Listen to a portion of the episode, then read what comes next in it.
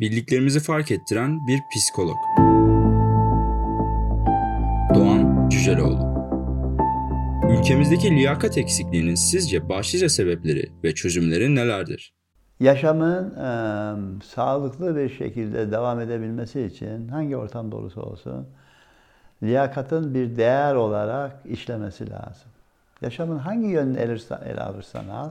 Yani bu meslekler olabilir, insan ilişkileri olabilir, değişik yönler olabilir.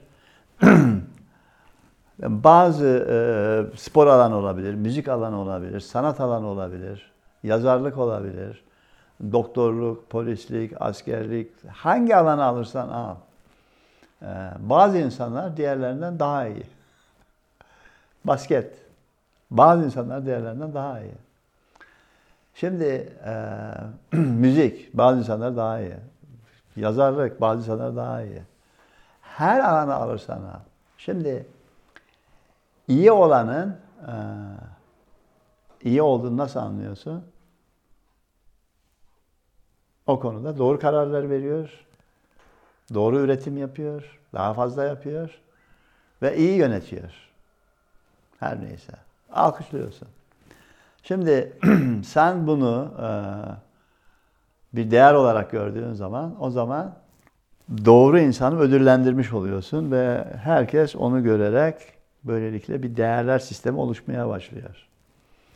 Ee, yani çocuk bakıyor diyor ki ya ben baskete yönelirsem hakikaten yeteneğim var, hakikaten şunları şunları yapıyorum. Ee, ben o zaman takıma girerim, oradan bilmem ne olurum, oradan bilmem ne. Şimdi böyle gittiği zaman liyakat bir değer olarak işliyor diyelim. Ama yok oğlum olmaz diyorlar. Senin amcan şu partiden değil. Mümkün diye almazlar. Hadi. Önü tıkandı. Ee, ondan dolayı böyle alınanların maç yaptığı bir yerde gayet tabii hiçbir zaman e, bir basket değeri kendisini göstermeyecektir. Bununla ilgili bir e, anım var. Bir e, televizyon sitesinden çıkıyorum. Hocam taksi çağıralım dediler. Çağırdılar. Bindim taksiye. İşte bindirenler hocam hocam falan diyor. Taksi şoförü de böyle bakıyor. Siz dedi ya profesör müsünüz dedi. Evet dedim. Neyin profesörüsünüz dedi. Niye soruyorsun dedim. Ya dedi benim yeğenim dedi işte biyokimya alanında dedi asistan olmak istiyor. Ve dedi e, demişler ki senin tanıdığın olması lazım. Tanıdığın olmazsa mümkün değil asistan olamazsın. Tanıdığın var mı? Siz de o tanıdık olur musunuz ona asistan olabilmesi için? Şimdi gel sen o üniversitenin geleceğinden hayır bekle. E bugün toplumda o kadar yaygın ki e, kimleri tanıyorsun? Güçlüler çerçevesinde. Ancak o şekilde bir yere geçebiliyorsun. E, şimdi şunu da görebiliyorum. E, yani yönetim de diyor ki ya FETÖ'cüyse ya altım oyarsa görebiliyor musun nasıl güven konusu işin içerisine giriyor. Ve güven konusu olmadan. Onun için bizim aşiretten birisi olsun. Ona güvenirim ben durum oluyor. Hepsi birbirine bağlı oluyor böyle. Ve düşündüm. Yani motivasyon yapısını düşün. Üniversitedeki bir öğrenci mezun olduğum zaman kimin desteğiyle, kimin tanıdığıyla nereye müracaat edeceğim, nasıl iş bulacağım diye mi araştırma içinde olacak veyahut da olabileceğim en iyi iyi eğitimi alıp liyakatla müracaat etme meselem mi olacak?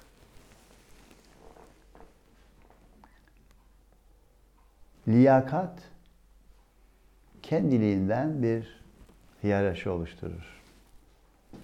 Ve tepedeki insana saygı duyulur. Çünkü hak etmiştir. Bu marangoz olsun, muslukçu olsun, ayakkabı tamircisi olsun, araba tamircisi olsun, doktor olsun, hangi meslekte olursa olsun. Eğer liyakat işliyorsa insanlar mutlaka saygı duyar. Ve ona daha çok para vererek iş yaptırır. Çünkü eninde sonunda o karlı çıkar. Ama liyakat bir değer olarak işlemiyorsa o zaman çok basit. Doğanın işleyiş tarzı belirli algoritmalarla oluyor. Tamam mı? Yani bu algoritmaları çözdüğün zaman fizikte, biyolojide, psikolojide, ekonomide teoriler kuruyorsun, kuramlar kuruyorsun ve kanun haline geçiyor onlar. Suyun akması, taşın düşmesi ve etkileşimler. Algoritmalarını keşfettiğin zaman ifade edebiliyorsun. Liyakat sahibi insan işte bunları keşfetmiş, uygulayan insan demektir. Liyakattan uzaklaştığın zaman o zaman sen dere yatağına ev inşa ediyorsun. O zaman da çöküyorsun. Deprem bölgesine depremden korunamayacak türden evler inşa ediyorsun.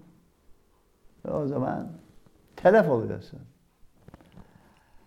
Eğitimde de aynı şey oluyor. Ekonomide de aynı şey oluyor. Ondan dolayı kaybetmeye, mahvetmeye, yok etmeye mahkumsun. Neden? Çünkü doğru yapanlar var. Onlar sürekli güçleniyor. Bir toplumda bir tek şirket senin devletinin 3, 4, 5 misli üstün bütçede. Bu bir gerçek. Bu bir gerçek. Bunu nasıl izah edeceksin? Bunu eğer görmezden gelirsen 300 yıl sonra seni öyle bir sömürmüş olurlar ki aslında burada doğup büyümüş bütün yetenekli gençler gidip o sistemin parçası olarak oraya yerleşir. Senin de bitmiş posan kalır. Posan kalır. O bakımdan yok olur gidersin. Çok açık seçik.